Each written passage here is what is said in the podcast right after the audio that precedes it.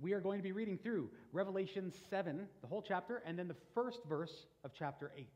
Okay? So let me read that. After this, I saw four angels standing at the four corners of the earth, holding back the four winds of the earth, that no wind might blow on earth or sea or against any tree. Then I saw another angel ascending from the rising of the sun with the seal of the living God, and he called with a loud voice to the four angels who had given him given power who had been given power to harm the earth and the sea, saying, Do not harm the earth or the sea or the trees until we have sealed the servants of our God on their foreheads. And I heard the number of the sealed 144,000, sealed from every tribe of the sons of Israel. 12,000 from the tribe of Judah were sealed, 12,000 from the tribe of Reuben, 12,000 from the tribe of Gad, 12,000 from the tribe of Asher, 12,000 from the tribe of Naphtali 12,000 from the tribe of Manasseh, 12,000 from the tribe of Simeon, 12,000 from the tribe of Levi, 12,000 from the tribe of Issachar, 12,000 from the tribe of Zebulun, 12,000 from the tribe of Joseph, and 12,000 from the tribe of Benjamin were sealed. After this I looked, and behold, a great multitude that no one could number, from every nation, from all tribes and peoples and languages, standing before the throne of the standing before, sorry, standing before the throne and before the Lamb, clothed in white robes with palm branches in their hands, and crying out with a loud voice Salvation belongs to our God who sits on the throne and to the Lamb. And all the angels were standing around the throne and around the elders and the four living creatures, and they fell on their faces before the throne and worshiped God, saying, Amen. Blessing and glory and wisdom and thanksgiving and honor and power and might be to our God forever and ever. Amen. Then one of the elders addressed me, saying, Who are these, clothed in white robes, and from where have they come? I said to him, Sir, you know. And he said to me, These are the ones coming out of the great tribulation. They have washed their robes and made them white in the blood of the Lamb. Therefore, they are before the throne of God and serve him day and night in his temple. And he who sits on the throne will shelter them with his presence. They shall hunger no more, neither thirst any more. The sun shall not strike them, nor any scorching heat. For the Lamb in the midst of the throne will be their shepherd, and he will guide them to springs of living water. And God will wipe away every tear from their eyes. When the Lamb opened the seventh seal, there was silence in heaven for about half an hour. It's the word of God. Now, after chapter 6, which I know, I know, my friends, I know it challenged every one of you, and I don't revel in challenging people. But what do you expect when you meet a holy God? When we meet an infinite God, if you aren't always challenged by him, you have not met a holy God. I can't always wrestle. So, you know, it's difficult. So, chapter 6, we see God roaring, the roaring of the lion of Judah. And chapter 7 comes, and my goodness, it's the most hopeful, the most optimistic chapter in the entire Bible, or the entire book of Revelation. Um, and it's not by accident. It comes as a response to the very last three words of chapter 6. The last words of chapter 6 were, Who can stand? And chapter 7 then comes saying, This is who can stand. So it comes as a response to it. And I wonder if John needed a break I wonder if John watching, remember, you heard and you read what, was what, what John saw. John saw the opening of the seals, the horsemen, the, the trials, the trouble, the, the heavens falling apart. I wonder if this point now comes where, he, where God says, Let me give you a breather here and show you some hope in the midst of it. Because the question that they cry out with, Who can stand, was probably John's question. Who can stand if this is the case? If God is angry, we all deserve wrath. Who can stand? And then the answer comes like a fresh wind, like grace to us. And so, this interlude happens here before it gets to the closing or the opening of the last seal at the first verse of chapter 8. So, if we look at this carefully, and we're just going to ask questions, the best way to understand, well, anything, especially Revelation, is to ask questions. So, we're going to ask three simple questions of this passage and see the incredible hope and peace that comes in it. It is what is the seal, who is sealed, and what does it mean? Okay? What is the seal? Who is sealed? What does it mean? So, what is the seal? John needs comfort. Remember, always, I said in the first passage, first sermon, You must, every time you open up Revelation and read it, doesn't matter what verse, remember it's being written to a pastor who's in jail and suffering, and so is his church. He needs comfort. And if we look at it that way, we then see what is he look, looking at? Well, it looks like chapter 7 is a flashback because the four angels he sees that are holding back the winds, right? And the winds are there to damage the earth. It's pretty obvious that those four, those four beings are the horsemen. So he's looking back to a time before the seals were opened because God is saying, Hey, I know it looks, it looks grim, but I, I accounted for it and for those who I love and those who I've chosen. I've accounted for them in my plan. And here is a glimpse of it so that you don't despair in the midst of the opening of the seals. So he sees these four beings holding back the winds, and this fifth angel comes. Don't try to decide who the fifth angel is, doesn't tell us. Scholars will have spent a lot of ink trying to decide who is this fifth angel? Is it Gabriel? Is it Michael? Many people think it's a Queen Elizabeth I. My, I don't, please. It just says the fifth, another angel. Let's leave it there. um, if it's Queen Elizabeth, I've got a lot of questions. But, and, and that's not all. I've seen everything. Anyway, so this fifth angel comes and he says, Don't set loose anything until I have gone around with the seal and sealed the foreheads of all this, the chosen, or the servants of God. Um, and so we have to ask this question What is this seal? Is it a physical seal? Many people think it's a physical seal. Remember what I've said before if you're going to read Revelation as every word literal, then you have to swallow the fact that this is an angel with a seal and we're all going to have a physical sign on us? Or do we see it symbolically? How do we, how do we know? How do we decide? Well, I think the, the text itself in the Bible tells us how to see this seal. So let's look at what a physical seal is, first of all. Let's, here's one. Oh, good timing. Well done, Ben. The picture's up there before I asked for it. So this is a seal.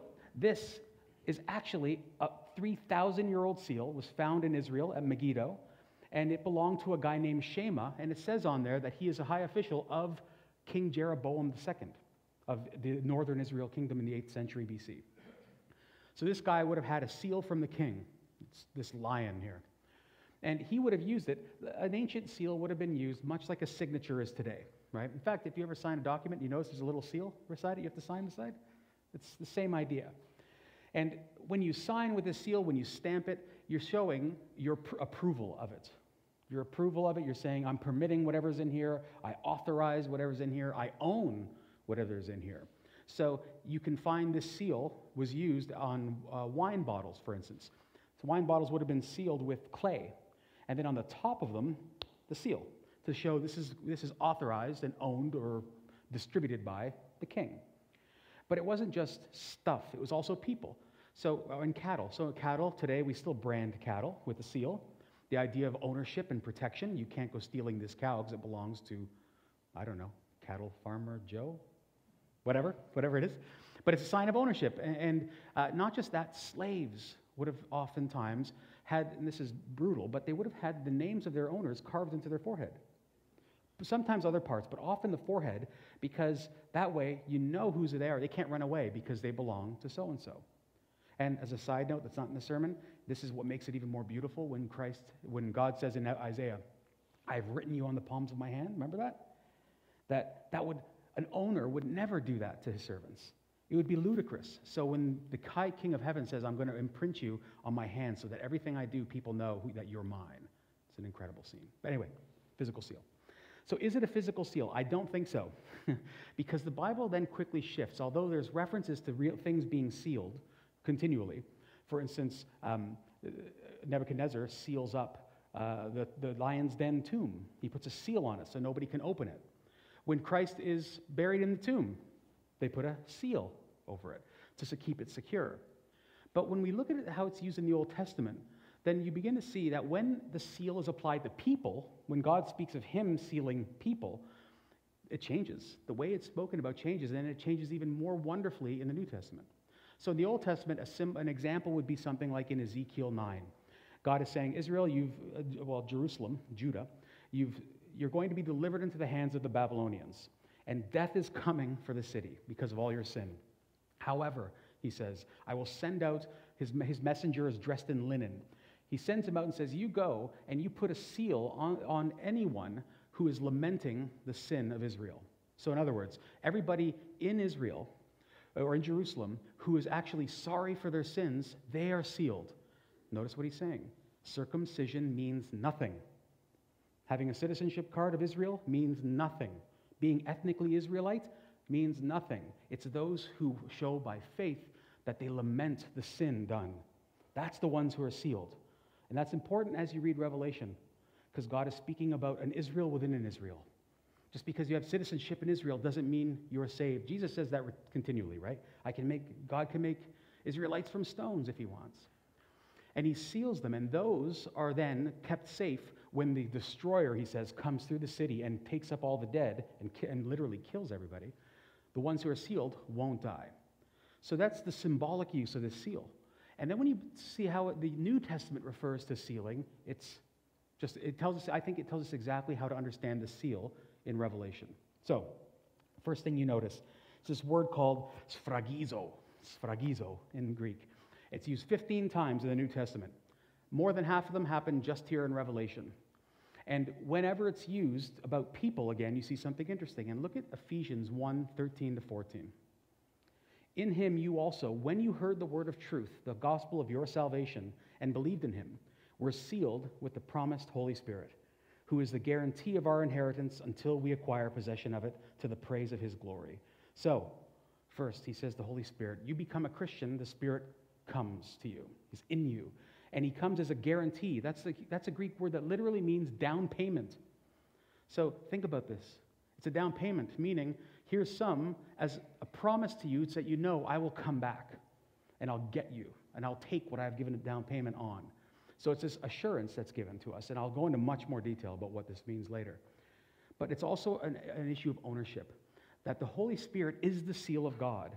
In Israel, circumcision was the seal. If that mark is on you physically, you are part of the covenant people. But in the New Testament, this seems to shift. Presbyterians will say baptism is a sign of the new seal. That's why children are baptized in Presbyterian churches. It seems to me, through Scripture, that this Holy Spirit is the mark of belonging. Of course, it's an invisible mark, isn't it? Can't see it. And yet you can see evidence of it, but not always, because some fake it pretty well.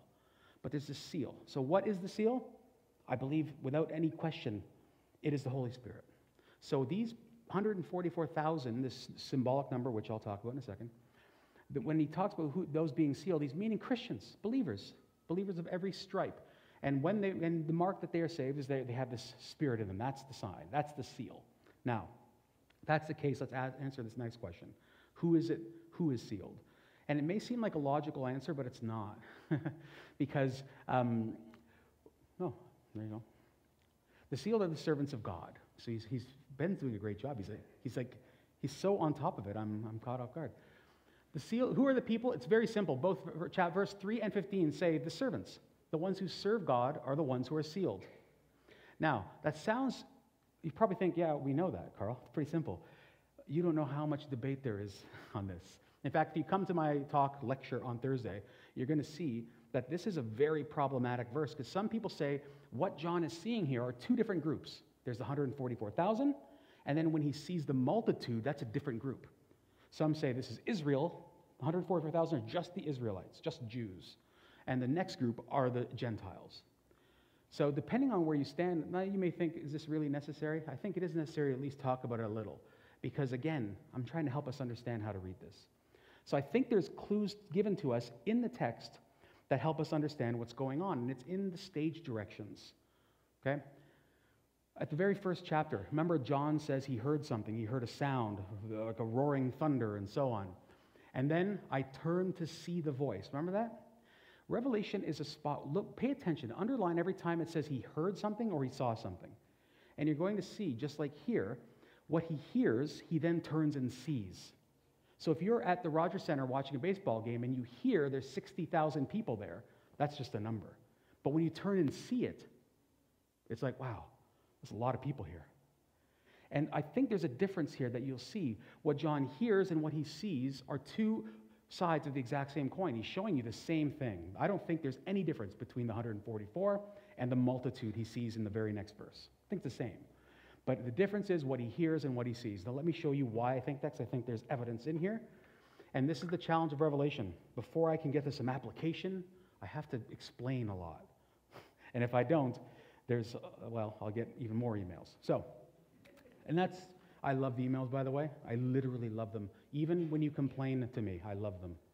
I love them because it shows that you want to know and you're troubled and you're seeking Scripture. If I can provoke you to get into God's Word, good. I'm very happy. So ask questions. Anyway, move on. First, what does he hear? Verse 4 And I heard the number of the sealed, 144,000 from every tribe of the sons of Israel. So, Michael Wilcock, British, British scholar, has uh, with rightly says the 144,000 is a suspiciously tidy sort of number that is much more likely to be a symbol than a statistic. He's right. Isn't that weird? 144,000, that's pretty precise. In fact, certain denominations, I won't say the groups, believe this is exactly true. It's literally 144,000. Of course, there's millions of them who believe, so I'm sorry. There's not enough blood shed, apparently, on the cross to save everybody, just a small group. So I have problems when you limit it to that number, first of all. But then the other reason I think, not just philosophically, in Scripture, the number 144 will repeat in the book of Revelation, which to me is a sign that you're meant to take it symbolically and connect them as they show up. And we will as we go through this book. So I won't rush ahead. But that's one sign. Two, the number is surprisingly, or maybe not, 12 tribes of Israel. Sorry, 12? 12 apostles or disciples. 12 times 12? 144. Times 1,000? 144,000. Now, when Jesus asks Peter, Peter asks Jesus actually, how many, how many times should I forgive somebody? Jesus responds with what seems to be a, a silly number, right? 70 times 7, you know, he just throws it out. The reason he's doing that is he's trying to make a, a, a point, a, a theological point, but also a stylistic point. The point, Peter, is you never stop forgiving. You would never say, ah, Carl, I've forgiven you 78 times, you know, or whatever. Like, we, we, we, that's not the point. And the same thing happens here. When he see, says this number, what he's saying is, I have sealed for myself groups from amongst the believers of, of the church, new, new covenant, and old covenant believers 12 and the 12. And how many? Enough. Thousand. The number thousand is an, an, not necessarily an, uh, meant to be taken literally. And I think this again is given proof based on the list of those tribes. The reason I read them is because, well, it's scripture. Two, it's very important because there's two, at least two problems with that list. And every scholar knows it, and we don't know why John is given a broken list. The list has two issues. Every single time the tribes are listed in the Bible, it starts with Judah, or sorry, with Reuben, not with Judah. But here it starts with Judah. Why? The second thing is he leaves out two tribes and he adds two tribes. He leaves out Dan and Ephraim, but he adds Levi and Joseph. You think, well, Levi was a tribe. No, Levi's never listed because Levi, if you recall, wasn't given land, right? Levi was said, you're separate.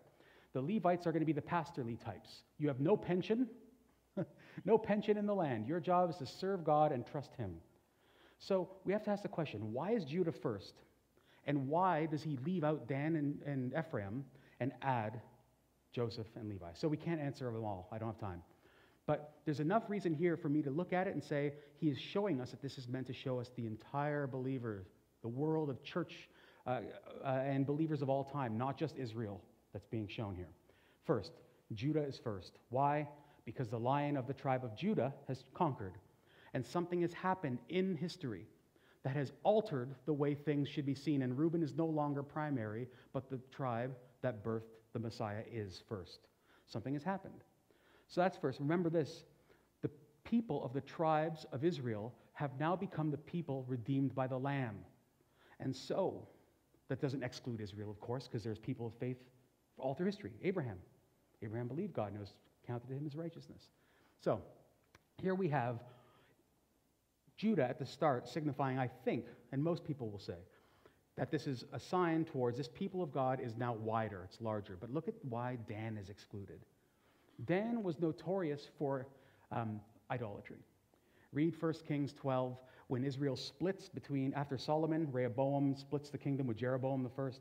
And uh, right away, the northern kingdom realizes if I let my people go to Jerusalem to worship, they're going to stay there. So I'm going to set up a rival shrine up in, in the north. And one of them is in Dan. And it's a golden idol, it's a, it's a calf. And many non biblical texts tell us that the Israelites believed, and still many do, that the Antichrist will come, or the, the, this, the great enemy will come from the tribe of Dan, because he is that. He's, he's now become known as an idol worshiper. So, if we see him pulled out of the name of the faithful, even though he was promised it, you, some people say, he was promised it, why is he not there? He wasn't. Salvation has always been by faith, never by circumcision. That's the point of Galatians. Dan being out of the group, and then Levi coming in, who was symbolically supposed to worship God and not trust on anything but God for his food, for his land, for his future, is there. We see the idolater removed and the faithful symbol, symbolic group added. Is that because we're now being told faith has always is and has always been the ones who are sealed are the ones who are faithful. Is that what's happening? Well, let's go on because even further. In chapter 21, when we get there, the new heaven, the new earth comes down. And have you noticed the new earth comes down and it has surprising dimensions of 144? Right? The dimensions. But one of the interesting things, it says the walls around this new city have 12 gates. And the 12 gates have the names of each of the tribes on it. And the 12 foundations under it are the apostles. So the next time we start seeing these numbers show up, it's talking about capital C church, not just Israel. So, uh, in fact, here's more interesting. When Isaiah says that all the people will stream to the city of God at some point in history when, when he returns, he says they will come into the city through the gates, symbolically as they come in through the gates, they come in and they go through the tribal name, and they're symbolically being told, You are now welcome as the people of God into the kingdom. And all of this stuff in this first eight verses tells me the 144,000 are believers. All of that to tell you the 144,000 are believers, not just Jews, I don't believe.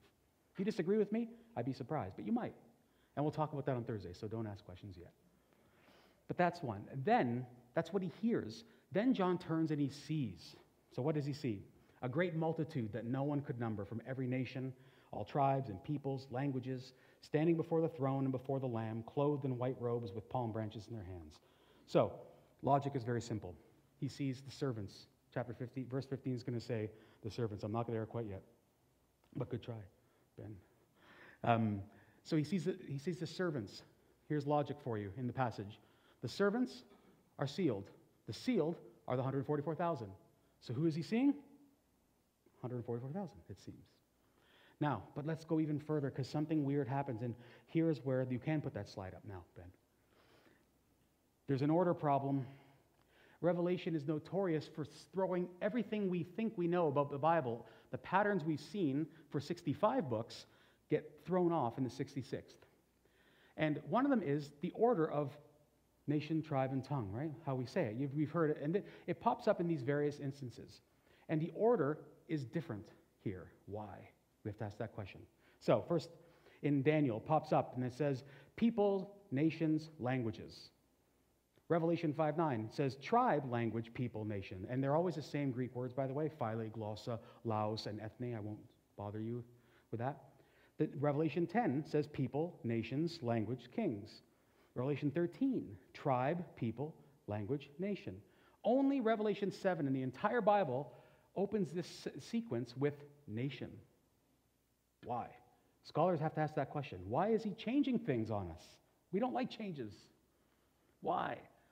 Is it possible here, and this is where most would agree, is it possible he puts nations here first because he is saying the promise to Abraham that all the nations would be blessed, meaning capital C church, all believers will be blessed. And he's saying it's being fulfilled. That promise in Genesis 12 and in 15 have now been fulfilled in this sealing, in Christ, in the Lamb of Judah. Is it possible? Well, we think so. And then, of course, what is they have white robes. Logical. White robes are the big theology term. The imputed righteousness of Christ. Right? You are made whole by Christ. They are given the white robes. They have palm branches signifying worship and celebration and joy. And then, well, I'll leave it there. So, who is sealed? It's very simple, I think.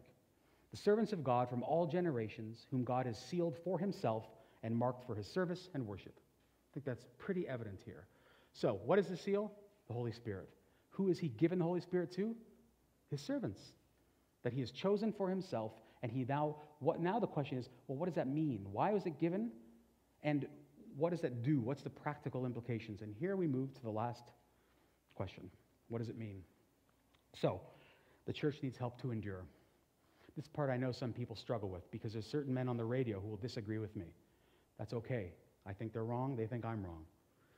Revelation 7:14 says, "Who is this coming out?" Remember the angel says, "Who's this?"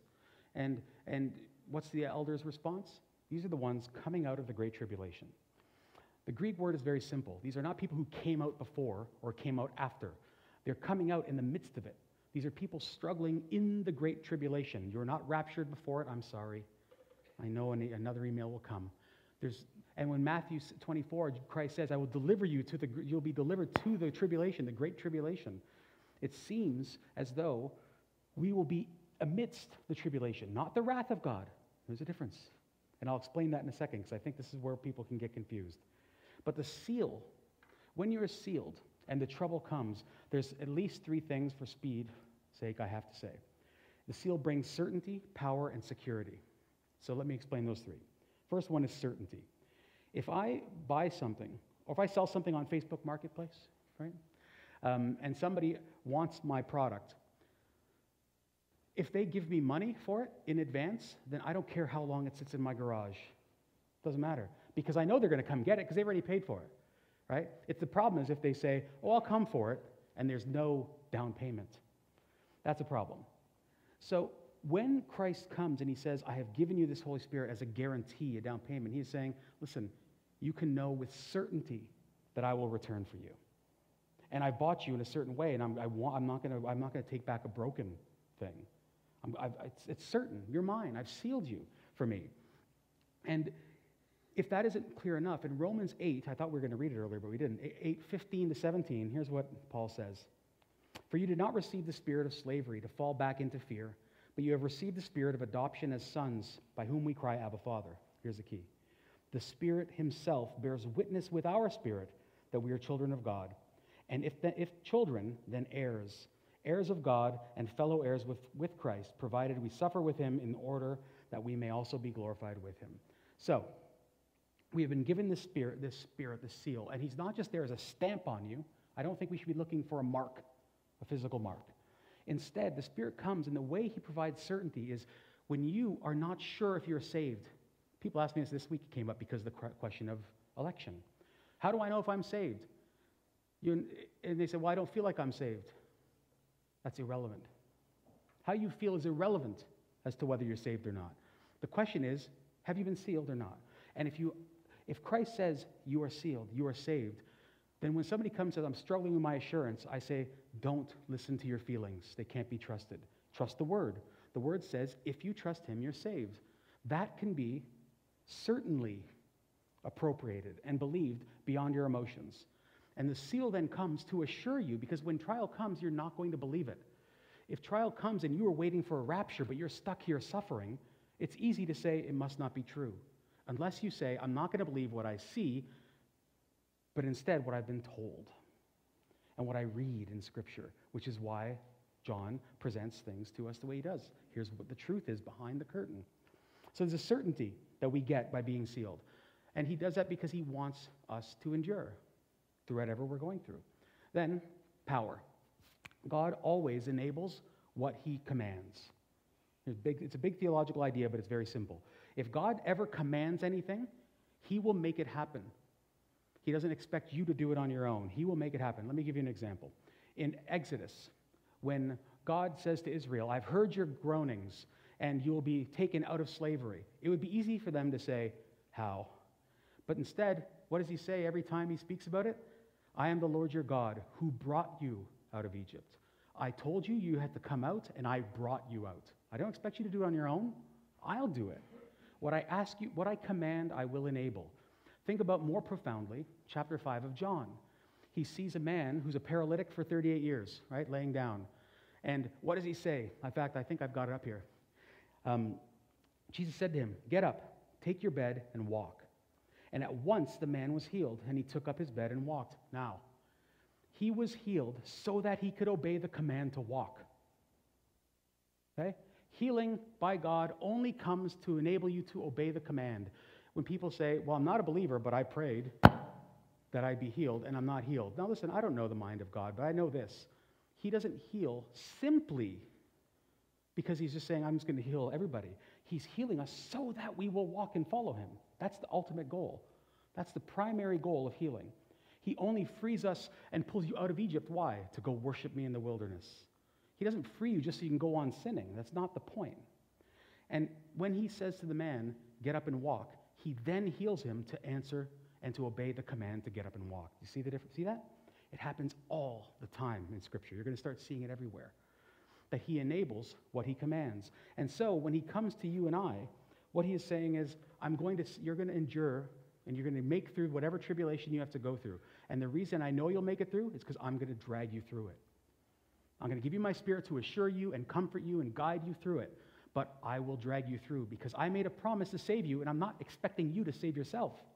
I will save you. I will drag you through it. So there's power with this seal. More I can say. Security is the last one. So notice it says, I'm very careful here. Security, not safety. Not safety. He continually tells the disciples, You're going to suffer, you're going to die. He tells Peter things are not going to go well for him.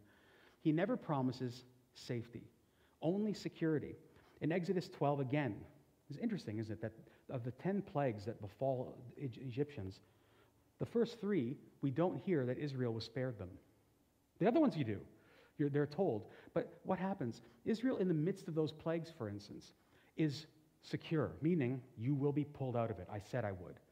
But you're in the world, and you may suffer blowback from the sinners in the world. Just the way, unfortunately, life can be. And in, uh, let me use an example here. They were called, so they were promised they'd come out. He dragged them out, and there may have been blowback. Let me use a very a real example from the Reformation. John Calvin, you know, John Calvin. I know people this week say, I can't believe you're a Calvinist, Carl. Um, it's okay. So, John Calvin was, was going to reconsider the doctrine of election one day. Him and his group, his buddies got together and said, We have to think about this carefully. We have to make sure we're right. And they got a letter from three guys in France. Three men in France were sentenced to be killed because they were Protestants and not Catholics. They were going to be burned at the stake. And the letter said, Mr. Calvin, whatever you do, do not tell me that I am not safely a Christian. And cho- I need to know he chose me. I need to know. And they said this Mr. Calvin, when I am being burned alive at the stake, I may recant. I'm burned alive. I might say something I shouldn't. I will say anything when I'm being tortured. And I need to know that my flesh is weak, but his grip on me is tighter than my grip on him. I need to know that I am chosen and I didn't just, I'm not just hanging on by my faith to him. I need to know his faith on me is stronger. The example I use of my own life is when our old church house in, in Tillsonburg, we had a creepy basement, and uh, no, nobody would go down there, only me. Even Sarah would not go. And when I would go down with Caleb when he was little at the time, he would hold my hand like he was going to crush it. Like he was, everybody was afraid of this place. Now, here's the silliness. Blessing children. We hold the hand of our dad because we think if there's a monster in the basement, my grip on my dad will save me. But it's not true. If there's a monster, his grip on me will save me. He's the one I'm trusting, not me. I'm, that's why I'm holding him. I'm hoping his grip is harder on me. And this is the security that we're promised. You might suffer in the world. In fact, my friends, I know you. You have suffered. And we may suffer more if whenever this stuff all comes to pass. But we need to know that amazing grace, that wonderful hymn is true. Through many toils, or dangerous toils and snares, we have already come. 'Twas grace that brought me safe this far, is that right? Safe this far? And grace will bring me home. And this is a security. He, does, he doesn't promise you'll be okay and you'll make it through with all your limbs and fingers and hair, teeth, waist size.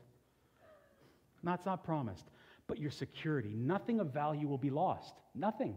This is what he is saying continually to us. The Spirit and the seal in us will bring us, he'll guide us, give us words, assure us, comfort us, empower us, all so that we get whatever was promised because God is, will never not fulfill his promise.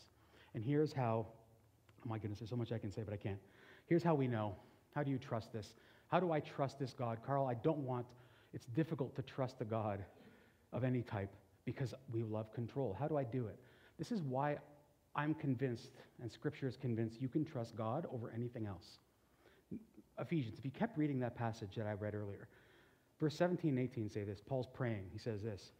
I pray, he prays, that the God of our Lord Jesus Christ, the Father of glory, may give you the spirit of, of wisdom and of revelation in the knowledge of him, having the eyes of your hearts enlightened, that you may know what it is, sorry, what is the hope to which he has called you, what are the riches of his glorious inheritance in the saints.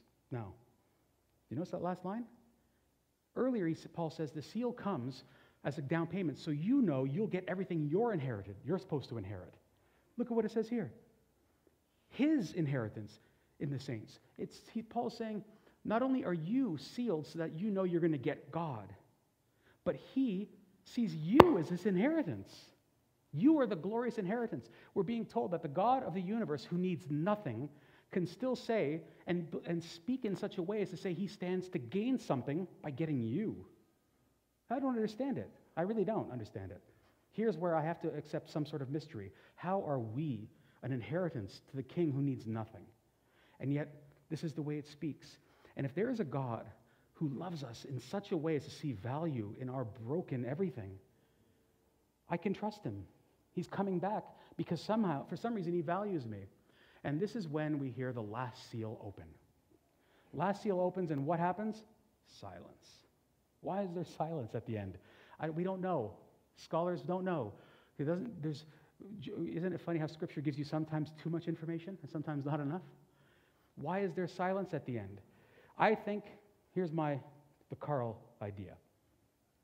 First, what else would there be when all resistance to God has been broken? There's nobody left to clamor.